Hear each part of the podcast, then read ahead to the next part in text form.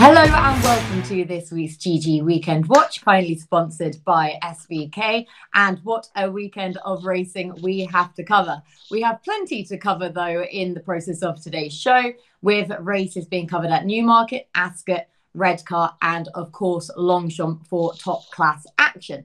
Now, I make no secret that this is one of my favorite weekends of racing throughout the entire season. So I'm hoping that regular GG Weekend Watch pundits Andrew Mount and Daryl Carter will be able to aid my further enjoyment with plenty of winners across the weekend. And hopefully, we can keep the ball rolling from last weekend as well, because we did pretty well, as it turns out. We had a winner in Adjudicator for Daryl at even money. We had Perfect Power, uh, Kate's nap of the weekend going in and winning. so that was fantastic. I could finally pull a nap out of the bag.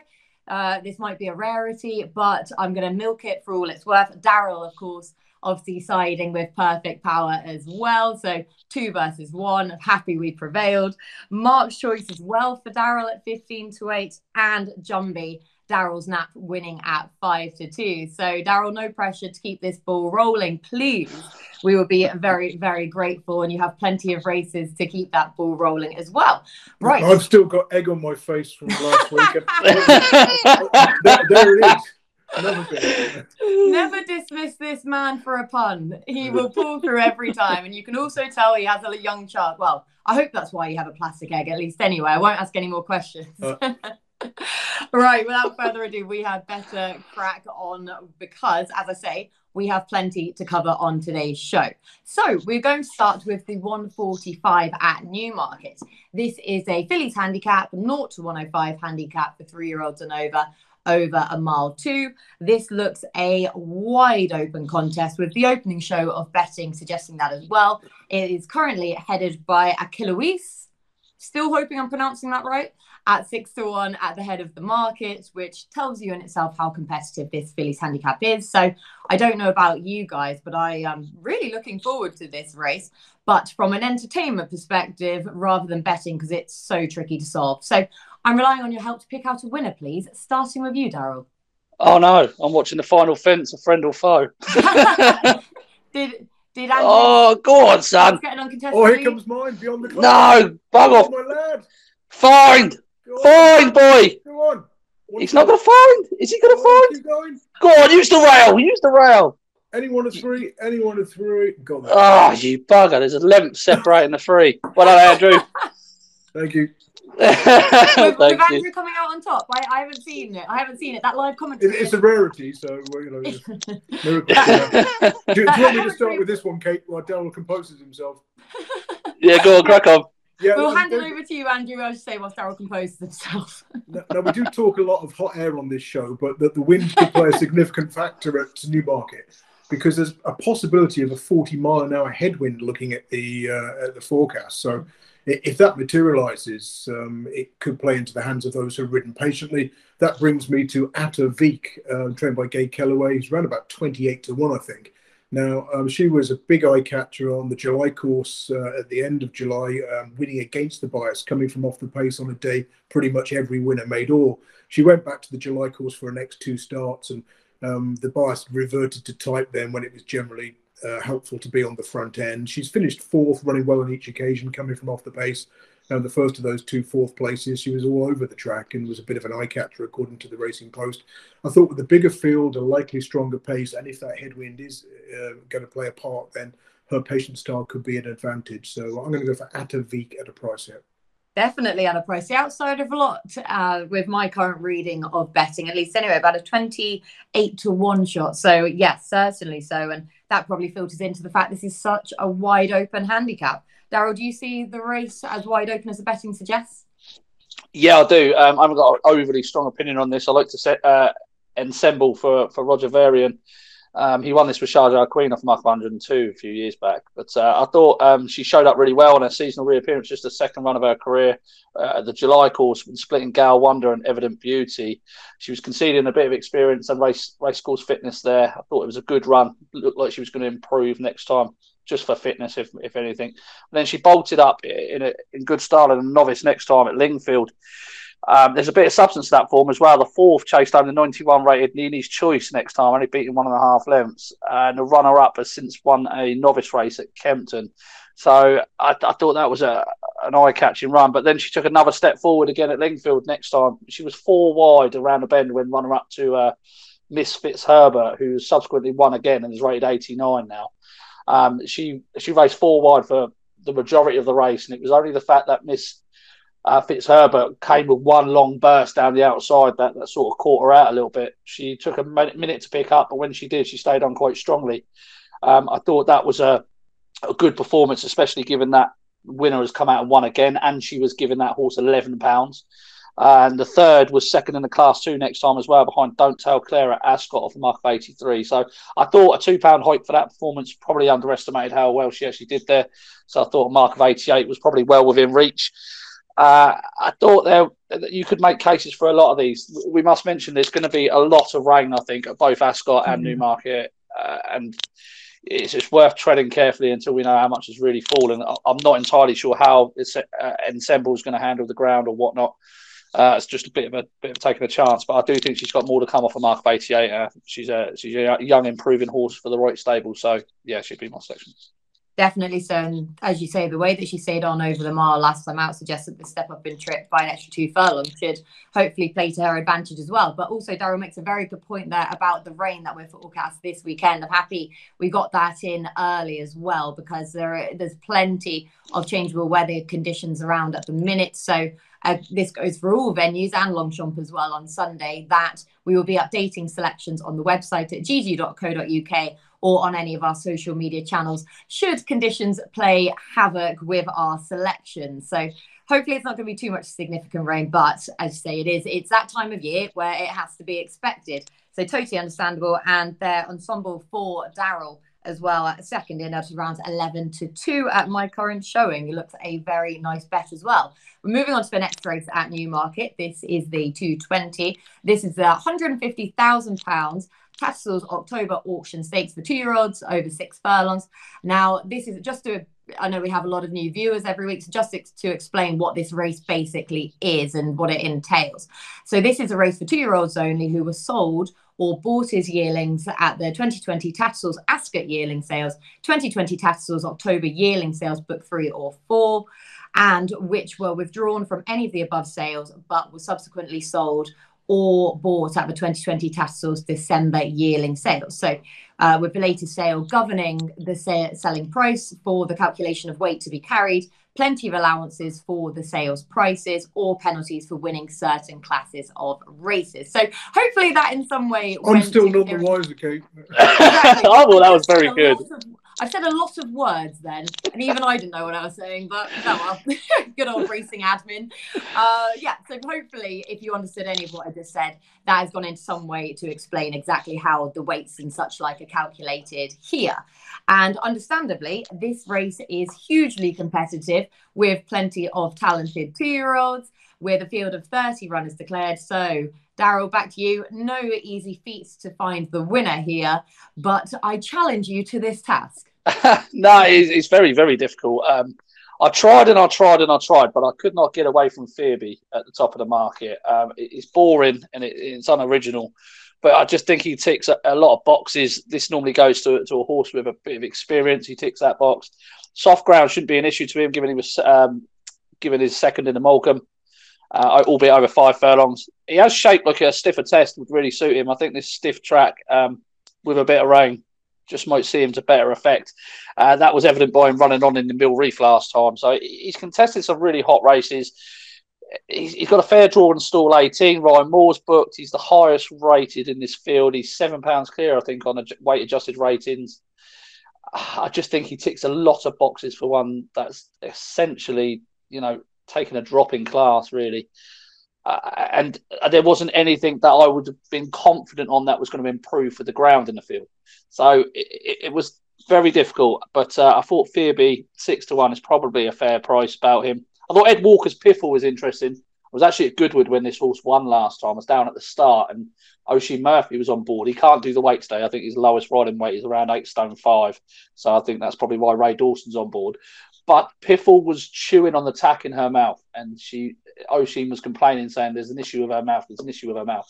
That was before the gates opened. She went on and won really strongly, uh, won really well over seven furlong. I actually thought they would be going up and trip, not down and trip. So it's a slight uh, strange move for them. But I expect Piffle to be there or thereabouts. I just wouldn't know how how this horse would handle the ground. And, and Fearby mm-hmm. for me is a much more solid option, and six to one seems very fair given this is much easier than what he's been used to contesting this season.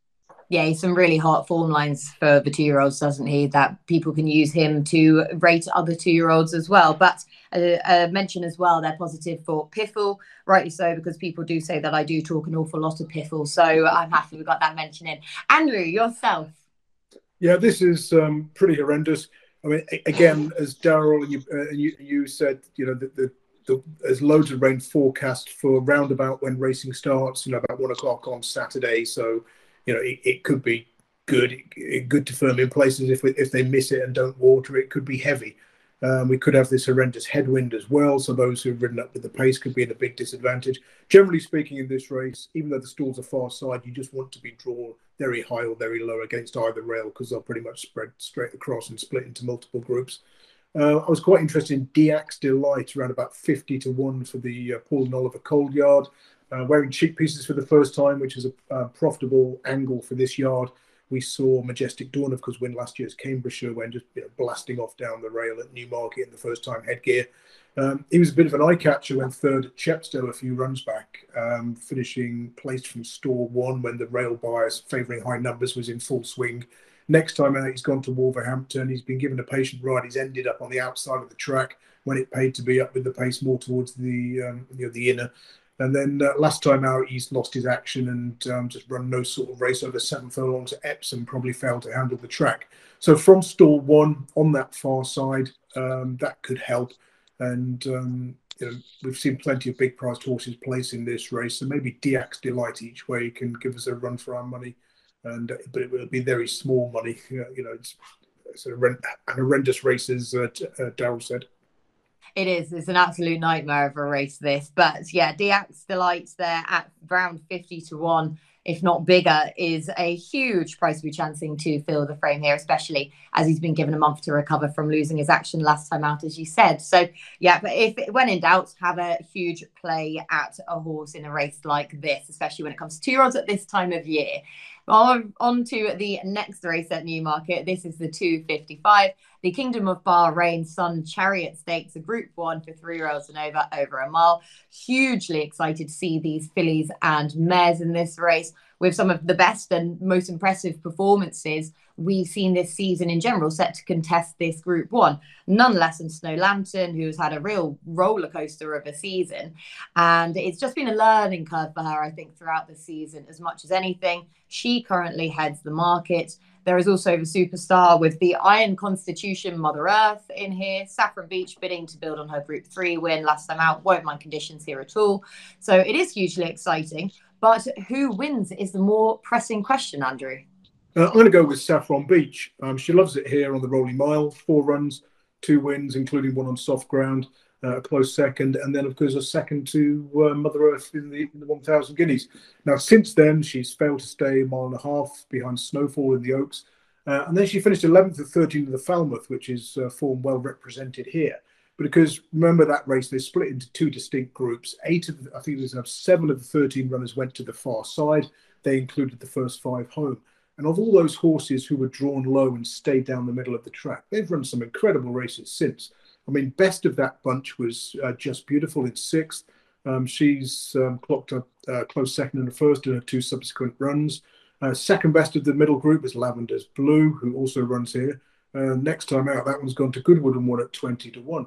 And then Saffron Beach, um, although only 11th, didn't have a from stall two and has come out and won since. So um, and again, I wouldn't put you off any of those. Um, just beautiful Saffron Beach uh, and Lavender's Blue, all who are inconvenienced by the bias in the Falmouth, and are, still sort of overpriced as though that was, um, you know, not, um, you know, a, a, biased race. And uh, they've all run well since. I think any one of the three could could run a good race here. Um, obviously, we don't know the ground. We don't know whether you want to be up with the pace or held up at the back of the field. So that's another imponderable with a, giving a tip at this stage for Newmarket. But given her love of the track, Saffron Beach will do for me.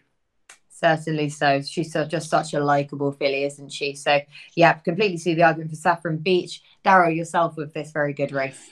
Uh, yeah, this is a, this is a belting race. Uh, stalls, uh, like Andrew said, on the far side, um, mm. but there's only 13 runners here.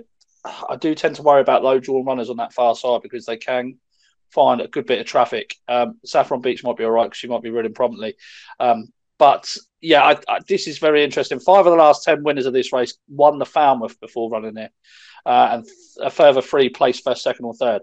Uh, the Guineas have got a good record in this race as well, so that's Mother Earth. Uh, I don't think there's much between the top two, if I'm being honest. Snow Lantern and Mother Earth.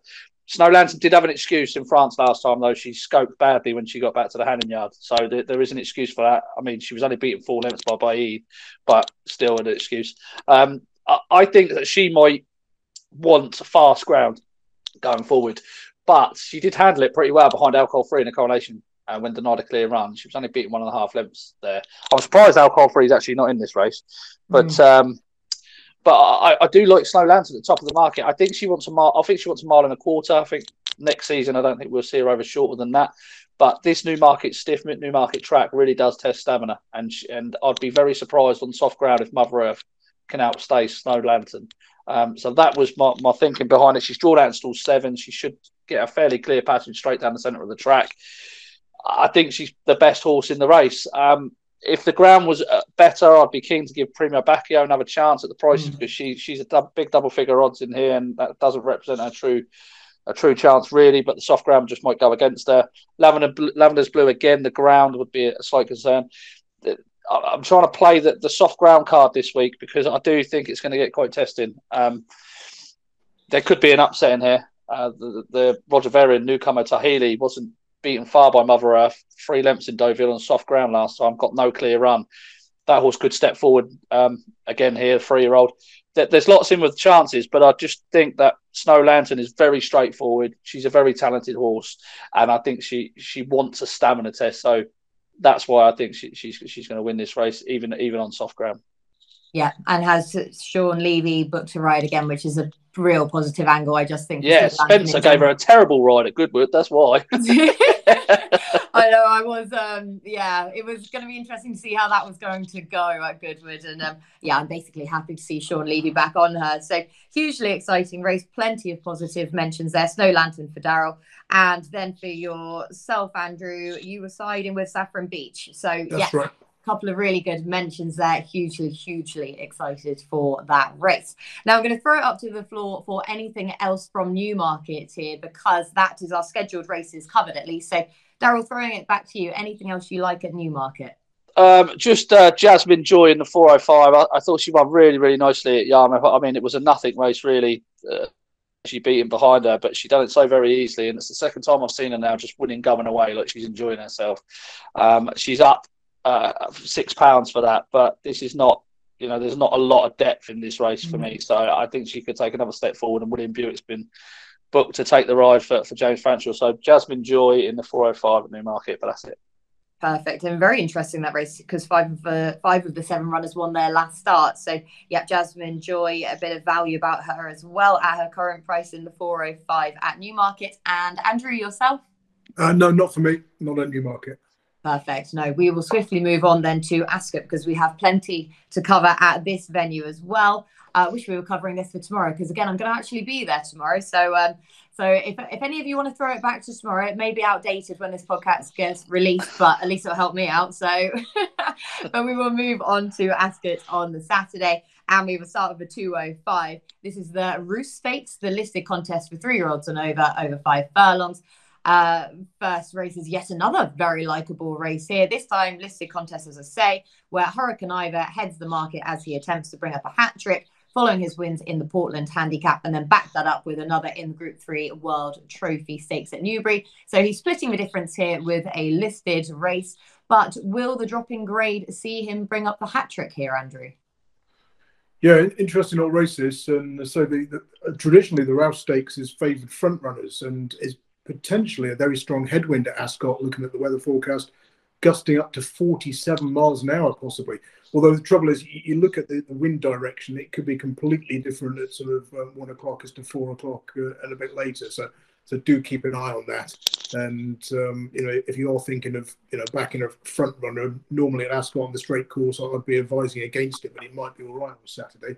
Now, um, I mean, Hurricane Ivor is a horse you, you, know I like. I thought he did really well to win that uh, Group Three contest at um, Newbury last time, because William Haggas, since he's had him, has already always said he needs an easy six or a stiff five. Now, last time out at Newbury, it was an easy five.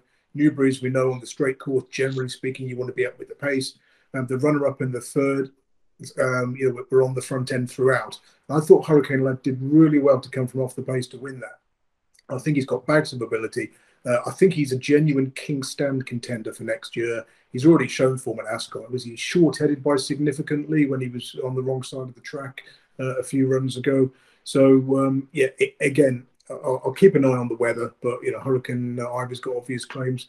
I mean, Dakota Gold um, won uh, this corresponding week last year at York when the um, uh, was it the Bessborough Stakes was uh, so the Bengough Stakes was uh, run at that track last year. Uh, I thought he'd do well. He was drawn out of it in the uh, the Nunthorpe of course drawn high. Didn't have a prayer. If the rain comes, um, which the forecast says it probably will do, then it's going to suit him. If it goes soft, and um, in, interestingly, um, Colts have done well in this race. Not many, not many have attempted it in, in the last ten years. Only six, but two of those have won, and we've only got two on offer here. Significantly, who um, seems to have re- reverted to his bad old ways and um, mm. been a bit frustrating uh, recently. Uh, and Minzaal, who we haven't seen since September of last year. When we last saw him, though, he did really well to finish third against the bias at uh, Newmarket, doing best of those to come from off the pace. So I'll be fascinated to see which way he goes in the market. But I'll, I'll stick with my old friend Hurricane Ivor. Um, but I, I wouldn't want to make a final decision until I know the conditions on the date. Yep, certainly so. And that's actually, I found this weekend so tricky to assess. So when I was really trying to find a nap, then I, I thought that well, dependent on where Swayzer is drawn on Sunday, and if she definitely gets a declaration for Longchamp, then I thought that Hurricane Ivor was probably my better bet of the weekend here because of all of the reasons you just said. Um, hoping to that he will bring up the hat trick here, drops back down into list of Company following that Group Three win. Had the road reopposing Tis Marvellous, one leg behind in third. Tis Marvellous is getting two pound from Hurricane Ivor this time around, but I still think he can uphold the form. He could well have been aimed at the Abbaye himself, but he's not been supplemented. Instead, cited here. And as you say, Andrew, he ran well on his own only, started Ascot previously to finish second by a short head over this course and distance in July. So plenty in his favour here. Daryl, are you going to make it a hat trick of Hurricane Ivor votes?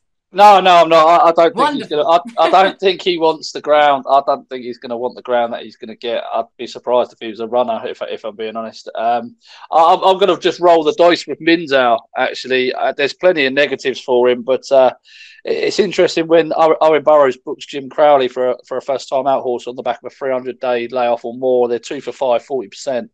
Uh, look, he can be keen. He, he's going to be unproven on the ground, you know, and he might have bigger targets ahead of him. You know, this is probably might just be to get him back on track. So you are taking a chance, but he, he's around what fourteen to one or whatever. I think that's a, a big price for a horse that showed the ability he showed last year. The shape of this race, I think, is the reason why I want to back him. Is because there's so much pace in the race. Um, I, I, just thought they were they're going to go off so hard here, and uh, Minzaal's hold up hold up style of running just really might suit this this particular race. Look, he's not far off top rated in this in this field. He's getting well, he is top rated actually in this field, isn't he? yeah, 111, mm. and he's getting five pounds from Hurricane Ivor. I, I, thought. I thought he had to be a play at the prices, even, even with that long layoff. But Owen Burrows has bought plenty of horses, good sprinters back um, from long layoffs previously. He's definitely a talented horse. I don't think the ground will be a problem for him but uh, you, you, are taking a massive risk with him. But I just didn't like anything else in the race as much as I probably like him. I thought Dakota Gold would be interesting. He's unbeaten on soft ground since 2018. I thought he'd be interesting if it came up really soft. I just can't get away from the fact that his last couple of runs have been really poor mm. um, for me. And he's now a seven-year-old, and it just there's got to be a point where he's going to start taking a slight downturn. So I, did, I didn't want to be on the on the receiving end of that. Thought significantly was interesting, but like you two said, his old ways of creep back, and it doesn't look like he really mm. wants to do it. It, it. You know, he thinks about it every time he hits the front, so that's a worry. I didn't think Keep Busy would be good enough. I thought the ground would be against him. It is marvelous. King of Stars is going to um, go well, but I, I, thought there's so much pace. Um, uh, competitiveness for the for the for the lead, I, I thought he would end up fading away. So I just yeah, I settled on, on Minzaal. Would be a strong bet, but I'm going to throw a couple of quid at, at around fourteen to one.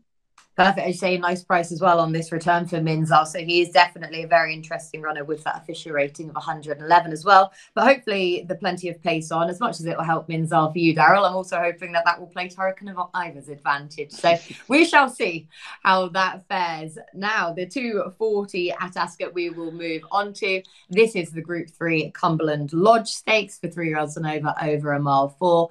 And there are plenty of smart stayers in this race. But I, I do feel that when looking at this race, there are plenty of smart horses in here who probably want a bit further than this trip. So I found it tricky to weigh up if some of these proper stayers would be suited by a drop back in trip, even with the softer conditions and at Ascot, of course, which does require that extra bit of stamina. But what do you think, Daryl? Yeah, I really like Quickthorn for this. Mm. Really like him. Um, I, I thought that the run in the Ebor on his penultimate start when ahead second to Sonny Boy Liston, who has since come out and won a Group One in Ireland, was, was a belting run. He did really well from you know closer to the pace than ideal. Probably, I think the the the, uh, the third, fourth, and the winner all came from quite a way back. So I thought he did really well there. And then at Salisbury next time, he lost oh. 15 lengths at the start, ducked right into the shoot. honestly, um, and, and what people will tell you is that well they went at quite a slow pace enough for him to catch up. But you've got to think about the energy he's used to catch up. And then he sat off that slow pace at the rear of the field and he's had to circle them and win going away. But Berkshire Rocco is absolutely no mug. Um, I thought that was a really taking performance. I thought they played quite played this quite clever with the, with the rain coming in the drop back and trip. He um, he he won here on heavy ground in the Duke of Edinburgh beating um, the likes of a Lunac I think he's very very progressive he's a, he's a really nice horse. I think he's very straightforward. I don't think you can have too many qualms about about his chances in this. Uh, a title is a is a interesting horse. He's going to be one to keep on side going forward, but I do think that he wants good ground. Mm. Uh, I think he might struggle if it turns into into a real test. I don't think he's the strongest stayer over a mile four. Um, but yeah, I, I, like this race, and I really really like Quickthorn for it. I totally agree with you about Quickthorn. It was just bizarre last time out. How we met, I actually tweeted it at the time and I said, basically, if you just missed Quickthorn's win at Salisbury, go back and watch it because it was bizarre. And I just say, I don't blame him temperament wise for that because I just think he was confused why there were no stalls. Mm. And he literally had no idea what was going on, ended up stuck in a chute. And as you say, lost however many lengths before making it all up. And Berkshire Rocco say, absolutely no mug. And the size and scope of Quickthorn, if the ground does go soft, I think that that will even play to his advantage. So totally agree with you there. Andrew, yourself, please, for this group three. Yeah, Quickthorn. Um, oh, he's, he's, he's, I mean, he's had five runs this year. Um, four proper races and a barrier trial for the Ebor, which was called a Group Three race at um, um, York in July. That that was one of the funniest Group Three races you'd ever see because half half the field didn't want to win it. They were just having a prep over the Ebor course and distance. And um, sod the forty-five grand first prize. Uh, we want the three hundred grand on offer for the Ebor. Yeah. You, you, look at that race; it paid to be on the front end. It was like an Irish maiden hurdle. Try us to the front. And, and, um, uh, and the rest of the, the horses who, who were held up, you know, away he goes was fifth he's come out and finished second to Trueshan since. Sonny Boy Liston was six, you know, um, held up in midfield, you know, pulling like a train. He's come out and won the Ebor by a head from Quickthorn, who was eighth. So uh, forget that run completely. It doesn't mean anything. His other four runs this year since Gelded, I mean, yeah, as you say, first, first, second by a head of the Ebor, and first. He, he's versatile tactically. He goes in big fields, he goes in small fields, he goes on any ground. He's just the perfect horse to have on your side on Saturday. I thought we had a great chance. Yeah, and I thought that I like you guys. I thought the soft ground would actually enhance his chances. I thought mm. he actually wants a good bit of cut in the ground, turn it into a real step test.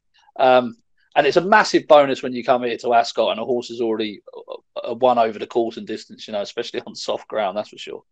Definitely so. So that is three hugely positive mentions for Quickthorn. As I say, can't see too many faults in his armory for this race. So hopefully, uh, you'll also be getting a little bit of value about him against who come at the head of the market as well. So definitely all in agreement there. Hopefully this can continue for the rest of the day. I doubt it, but we can hope.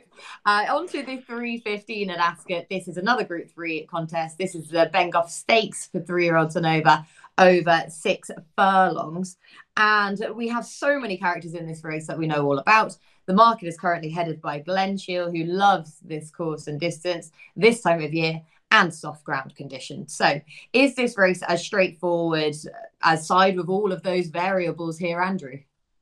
Yeah, Glenshiel was the one that I was immediately drawn to. I, love this horse. He obviously hasn't had his ground for the majority of his runs this year. He loves hock deep mud. You know, he'll, he'll have a great chance on um, Champions Day uh, again. And if it does come up soft or heavy, which the going certainly su- suggests it might by the time of this race, then he's going to run a good race. Um, I mean, every, every, time I sort of um, come up with a short list of two, I always go for the big price one on this um, show, which is pro- probably not the greatest idea because it, it keeps sort of uh, talking me out of winners like Hurricane Ivor and my Dan- May Danny in recent weeks. But I was interested in Ventura Diamond, who was around about 33 to 1. Now, uh, she came good at this time last year. She ran in the um, the Redcar two year old trophy on this um, very day, and uh, she won the race on the near side. You know, big advantage to be drawn low on the straight track as it often is at Redcar that day. She was drawn high, and then um, she built on the promise of that run with um, subsequent wins at Leicester and Newmarket. Now, five of her top six Racing Post ratings have come on soft or heavy going, and she could have her conditions by post time. So, yeah, Glenshiel, yes, but that one's three to one. Ventura Diamond at 33 to one, I think, is the better value. Yeah, at either end of the market, there, Glenshiel is favourite, and then Ventura Diamond as the outsider of a lot. So, nice bits of uh, of evening up there, at least from you, Andrew. Darryl, yourself, please, for this race. Yeah, I thought I, similar thoughts really to Andrew on terms of Glenshiel. I thought if he ran back to his best, he's going to be very, very difficult to beat. Uh. Uh, I, I so just I, I, wanted to take a little bit of a chance, to be honest, on Charlie Fellowes' for Dream, who got no run at Deauville last time behind Gareth, beaten two lengths, finished with plenty of running left. It's unexposed over six furlongs, and I just think six furlongs and the combination of six furlongs and soft ground is going to be right up her street. Um, she's improving um, with, with each and every start. I I wouldn't be overly confident on her in this in this field. But I just thought that her third in the jersey behind Creative Force didn't actually leave her too much to find with the majority of these. She's a double figure price at around fourteen to one. I think six furlongs and soft ground is a combination she hasn't tried yet, and I think those two could just be the key to her chances. She's an improving three year old. Um, it's a it's a dart in the dark, really because I just didn't have a very strong opinion on the race. I, will tell you what, actually, I did have a strong opinion on this on the race. I can't believe they're not running Brando in this race. if Brando would run in this yeah. race, he was ten to one midweek. He would absolutely hack up. Mm-hmm. But they want to send him over five. You, you realise Kings Lynn's entered and you haven't tipped him. Yeah, don't, don't. Um, yeah, I know. Do you know what? I thought, do you know what? I was looking at his face and I thought, as I was going through, I thought he's going to bloody win this. And I was like, don't do it to yourself again. Don't do I've it to practicing my um, Darryl um, Kings Lynn off the cliff walk as well. No, I, I can't. I can't back it. I can't back him now because now the last two runs have been um, have been well below par. you know, I, I, almost convinced myself and talked myself into the fact that he's back here at Ascot, and those are where his two best runs have come from. So um, look, I do I do think he has got some sort of chance. I don't think he's shown quite as good as he as he is yet, but. Uh, oh, I'll just um, sorry. I'll throw one other into the mix here, which is Punchbowl Flyer, who is mm-hmm. virtually unbeaten when unbeatable when getting six furlongs and soft or heavy going. Didn't have his conditions last time. The time before, um, ran in the um, Stewards Cup at Goodwood, had the ground that he needed, but he was drawn on the wrong side. He was uh, on the far side, and when you look at some of the others who raced, you know, centre to far side that day. Great Ambassador in third, Bielsa in sixth. I think Punchbowl Flyer was second of second of the seven who raced on the far side behind um, Great Ambassador. So um, you know, um, drawn low here, um, up with the pace. You know, whether that's an advantage or disadvantage or not remains to be seen. But if it does go genuinely soft or heavy, then Punchbowl Flyer is probably not a 33 to one shot either. I think they're going to split into two groups here. I think mm. I think Glenshiel's ten is going to try and make the run in. I think uh, Great Ambassador drawn low, Punchbowl Flyer drawn low. Um, Bielsa likes to be prominent. Diligent Harry likes to be prominent. I think I think they're going to split into two groups here. Um, but uh, I thought the dream might stay on that far side of the track and just. So yeah, the, st- the stalls are stand side, so I guess it depends what's happened in the earlier races and whether it looks like uh, if, if, everything's winning up the stand side, they can all bunch and you'll yeah. get horrendous trouble in running. But uh, yeah, we'll see. Yeah, definitely. So, so keep an eye out for earlier races to see exactly where you do want to be drawn if they do split into the two groups in this contest and exactly where the pace is going to come from. As you say, Glenshiel is pretty um, guaranteed to try and be ridden at least prominently anyway. But plenty of good shouts there anyway for Glenshiel for Ventura Diamond. A brief note there for Punchbowl Flyer, as well as the Dream for Daryl. And don't worry, Daryl, someone else will take your perch on the end of that cliff for Kings Lynn. So I'm sure I'm sure that seat won't be left to get cold. Don't worry. Hopefully it won't come I, off. I want to see Daryl's face just before the off when he's thinking, should I have a saver? Should I have a saver? you will. You, will. you know I'm having a saver. Kings Lynn's cruising to the front. Nap of the weekend. Daryl will have a saver saver on Kings Lynn. That's a great true. It's true. It's true. But yeah, wide open race, so so competitive, and no easier contest in our next race. This is a 350 at Ascot. This is the Challenge Cup, a heritage handicap for three year olds and over over seven furlongs. So we round off our scheduled Ascot races with this race, where Aratus currently heads the market. Is a horse who certainly comes here in good nick because he's currently uh, six to one price at the time of recording on Thursday afternoon, which just goes to show you how wide open this race is. But it is a seven furlong handicap. We often talk about seven furlong performers being an entity into themselves. And Aratus has certainly looked that so far in his five race career because he's solely run over the seven furlong so far, winning four of those five starts. But will he make it five out of six, Daryl?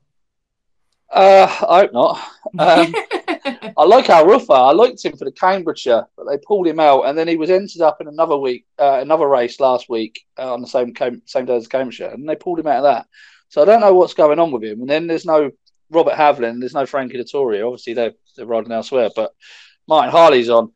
Um, I don't know if he's going to handle the ground, but I can't not back him after his Sandown run last time behind Marshall Dan. I thought it was remarkable the amount of ground he made up. He passed horses like Ivor the Engine, Jack's Point, Fox Champion, you know, decent decent handicappers, like they were standing still. Mm. Um, it, he was the only one to come from well off the pace. He was carrying a big weight there off a mark of 100.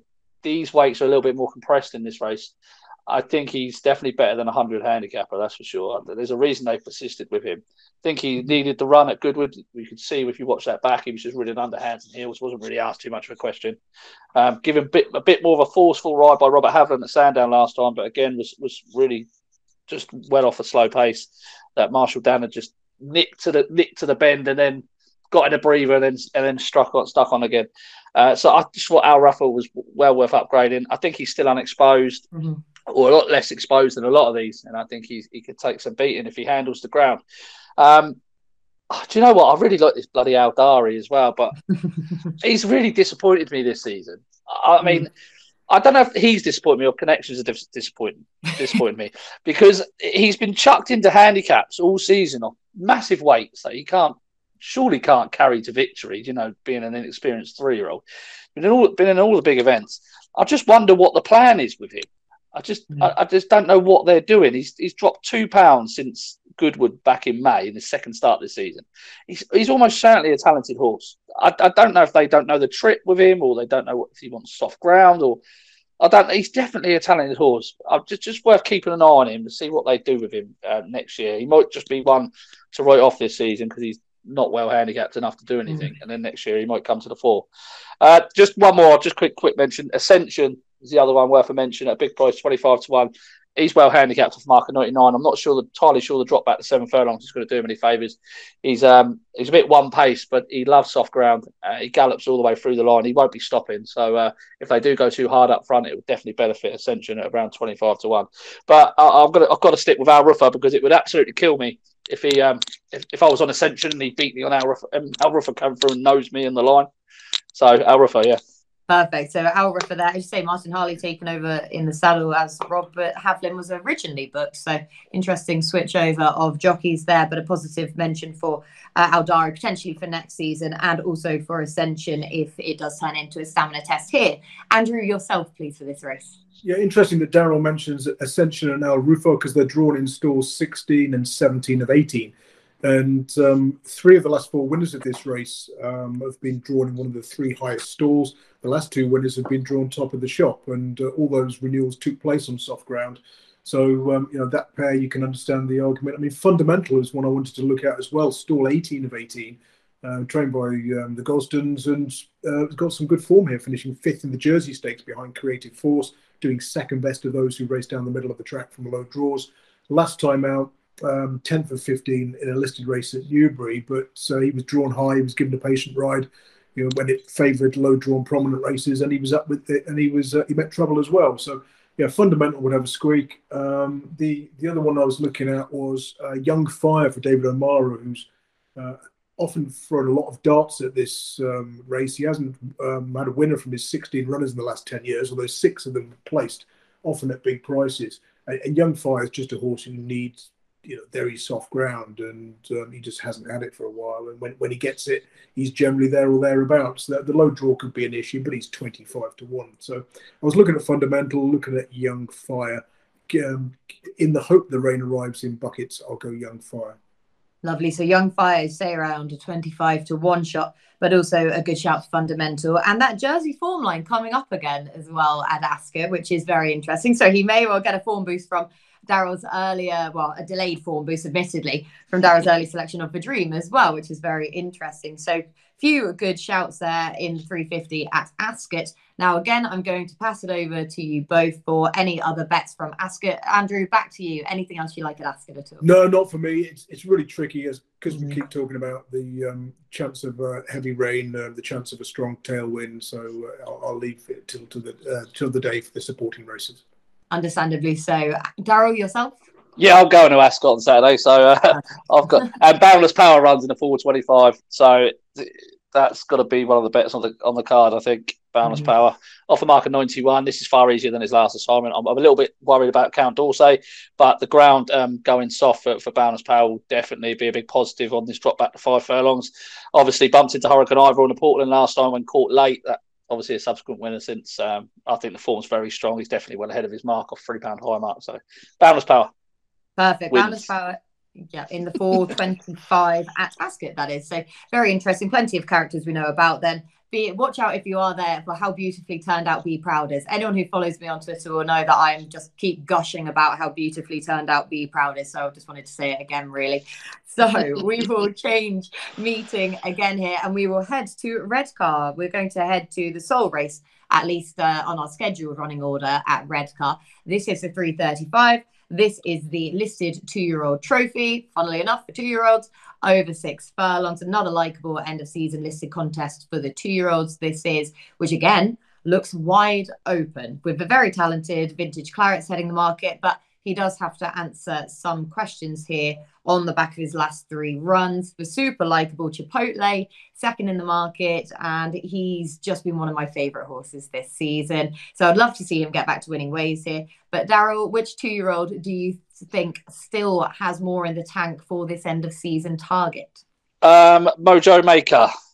A double figure price. Mm. Um, best work has come at a death um, in a lot of his races over five furlongs notably in the Molecomb at Goodwood, we're not getting the clearest of runs.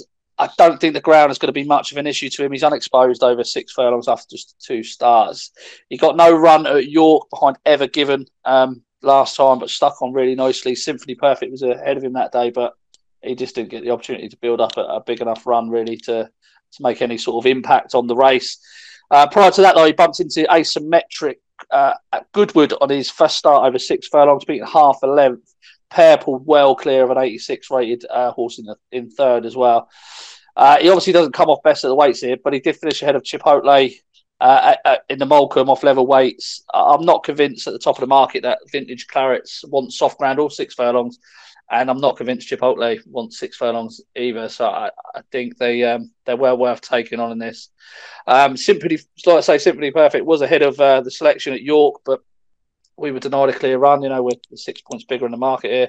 Martin Messer needs to bounce back for me. Anadora shouldn't really be good enough to win this and doesn't really stay six furlongs, mm. I don't mm. think.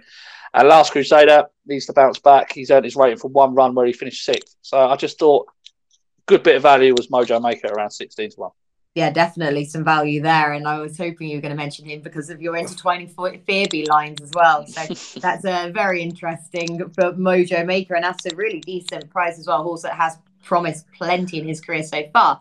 Andrew, yourself, please, for this race. Yeah, I'm Mojo Maker, but he's um, 17 to 2 with um, William Hill now from 16 to oh. So uh, that's longer. The market's completely wrong still for this race. I mean, Hills have got. Um, uh, Vintage Clarets and um, Perfect Symphony at nine to two and uh, six to one, the front two in the betting. But they're drawn 13 and 14 and 15.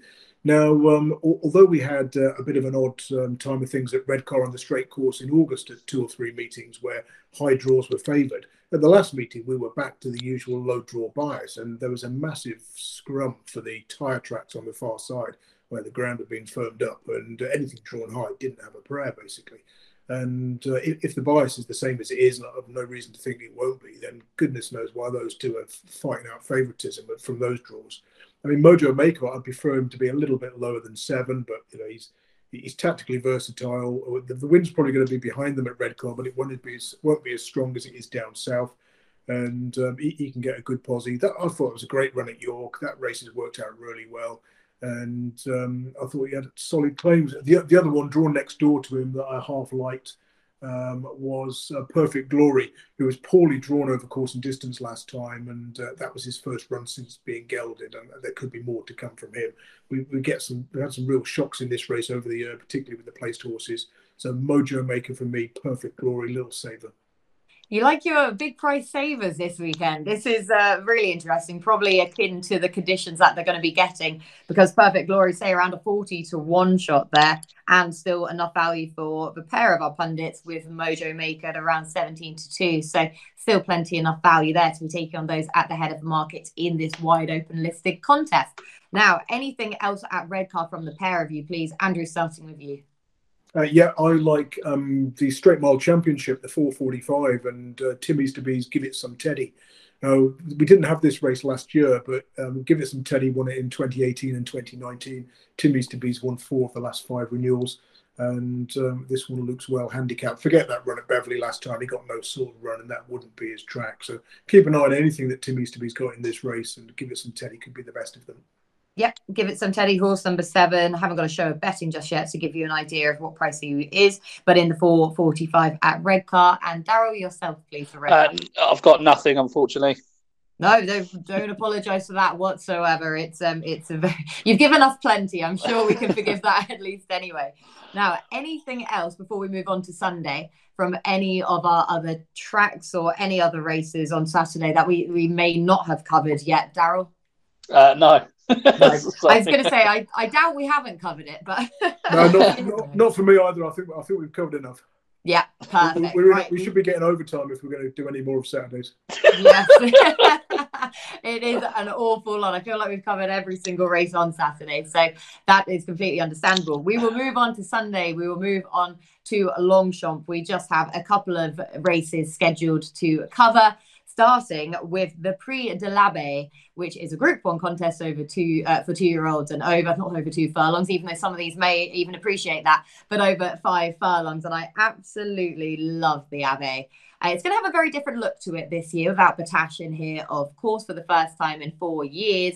But the chance is there for one of these sprinters to take up the mantle. Of course, we don't know the draw yet, uh, which is going to be hugely significant for the Abbaye. So selections we're about to cover may well change when the draw does come out, but you can find any changes again on the website at gg.co.uk or again on our social media channels.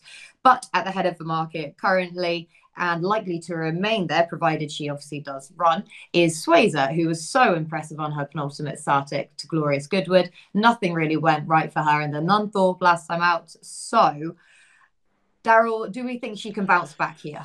Yeah, definitely, absolutely. Uh, I think she was against the draw bias really at York last time. The ground was, you know, very quick that day. Winter Power is, you know, an exceptional horse at York on that track. I thought she caught the eye running on quite strongly, um, just to not reach the leaders. I thought softer ground really brings out the best in her. Just allows mm. her to get that kick that stamina out in the last final furlong. Time before at Goodwood, she was stunning. She was just unbelievably impressive that day. Uh, and the time before, uh, Ascot far too keen when there was just stacks and stacks of pace in the race, given a, a poor ride, I thought, by William Buick that day. We're back in her backyard. I think Space is going to take all the beating in there. I, I, I, mean, she should be shorter than two to one for me. If Winter Power's five to one, who who is a York horse, in my opinion, um, I, I think Suesa should be shorter than two to one. Yeah, and I'm so glad you agree because, as I say, I need to see the draw to hope that she gets a low draw here. But if she does, I may have to switch my nap to Suesa because I just think she has everything in her court here. She is just a seriously, a seriously good sprinting talent. She's had excuses on her last two visits to Britain. Everything should be in her favour here. So I hope she gets the draw if the ground is soft. And if she does, she would then be my nap of the weekend because I hugely respect glass slippers. But and of course, I'm expecting her to be bang there in the finish again. And again, this has looked the plan for her this season. But I do just think that Suesa is good enough to take the sprinting crown with plenty more to come. So, Andrew, can you bolster our selection here?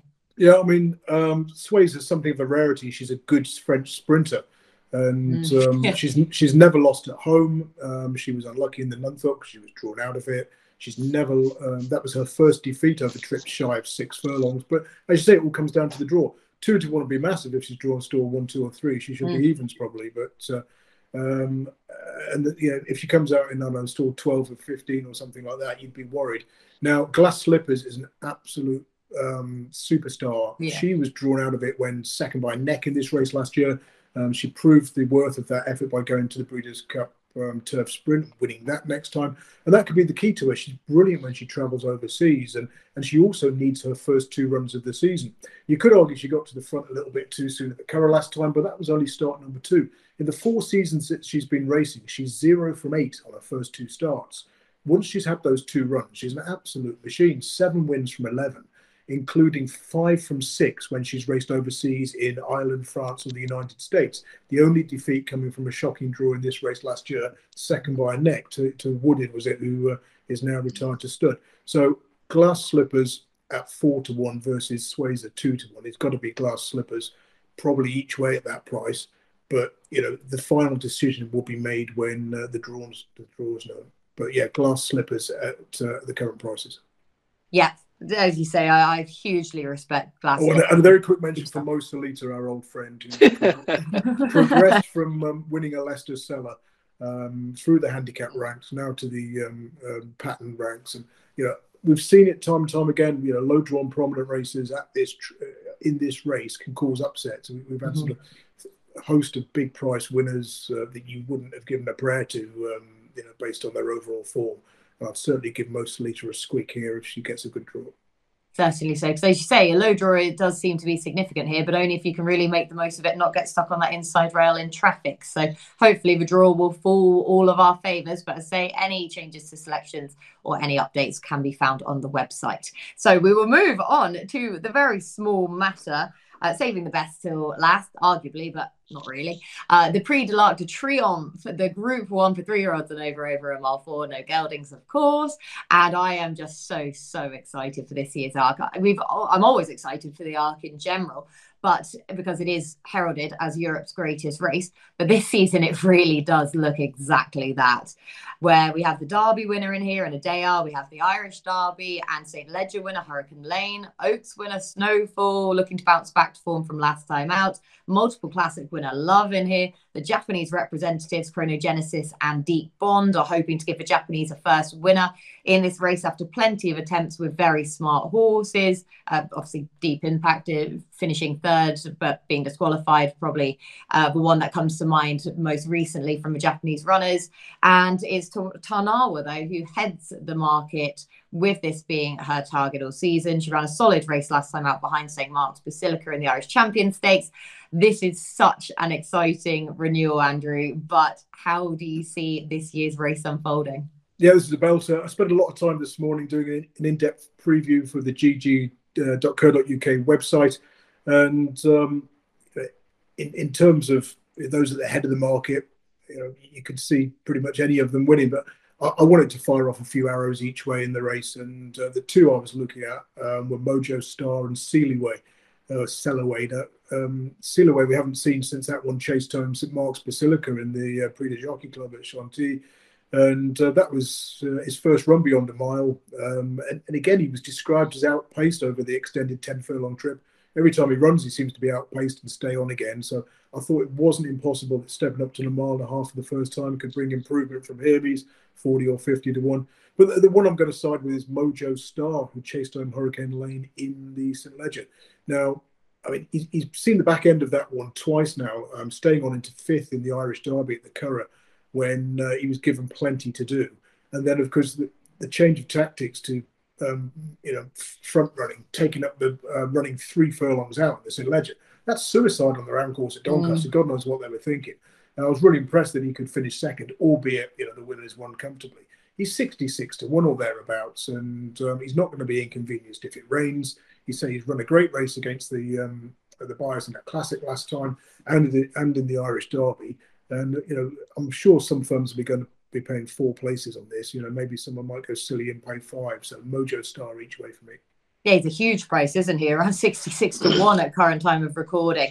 And I mean, prior to that penultimate start, he was the best maiden in the country. And as you say, ran a belter then last time out, finished second behind Hurricane Lane. So completely see the angle and the, uh, to make it uh, to take advantage of that price about Mojo Star. Uh, Daryl, back to you for the arc. I'd give you 200 to 1 on Mojo Star. oh, don't Five places or six?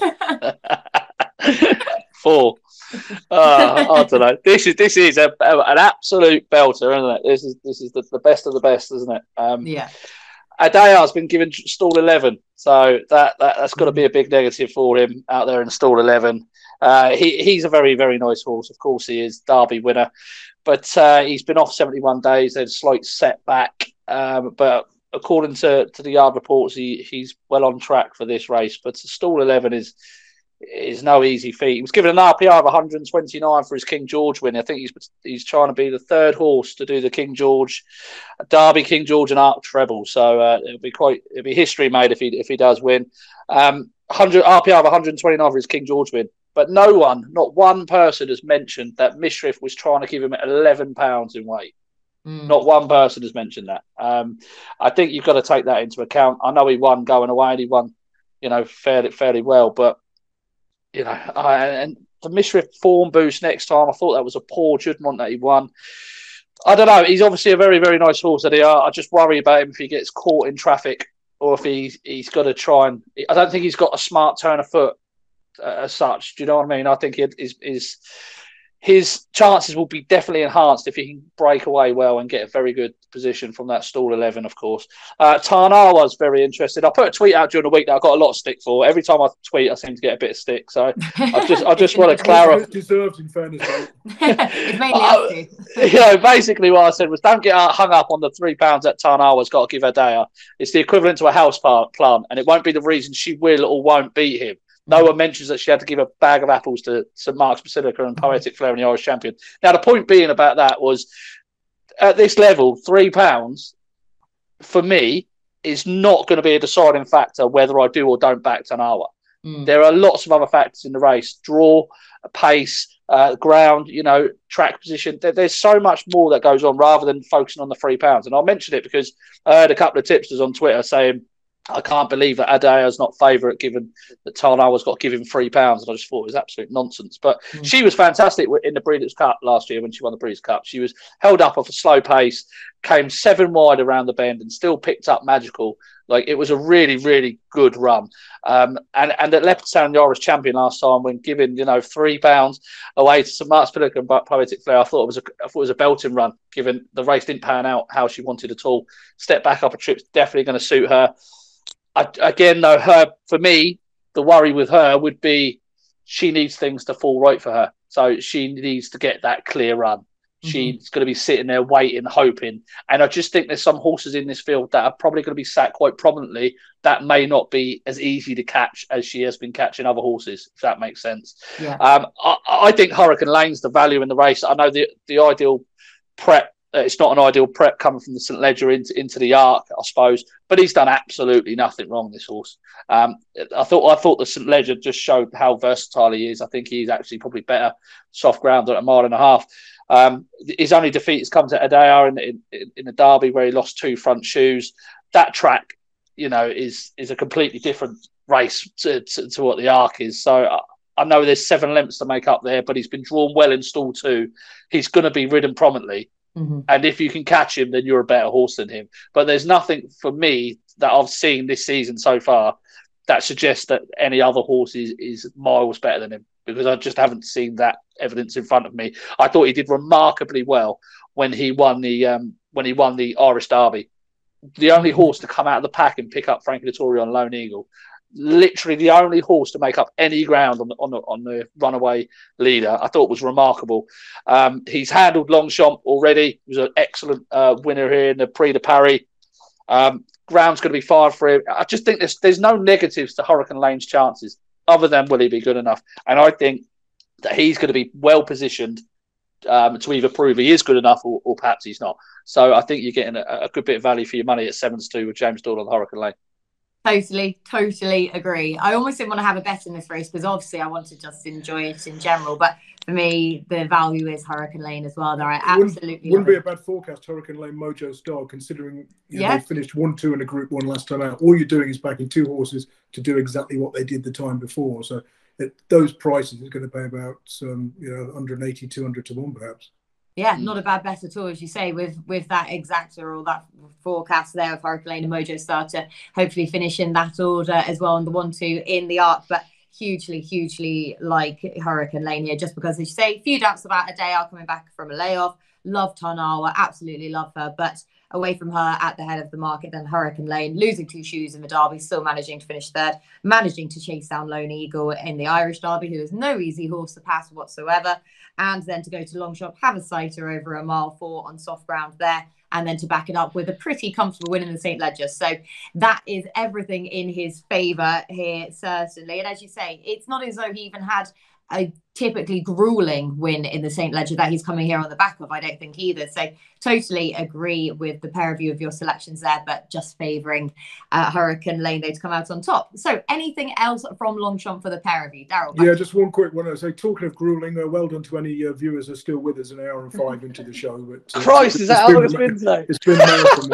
but uh, yeah, uh, in the five o'clock, the Prix de la Forêt, uh, Njord for Jessica Harrington. This is an autumn horse who since gelded has never lost in October, three wins from three starts.